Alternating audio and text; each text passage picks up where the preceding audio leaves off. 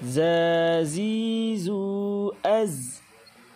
Huruf za keluar dari ujung lidah pada posisi dua gigi seri bawah, lalu suara keluar melalui celah di antara dua gigi seri atas dan bawah. Zazizu az.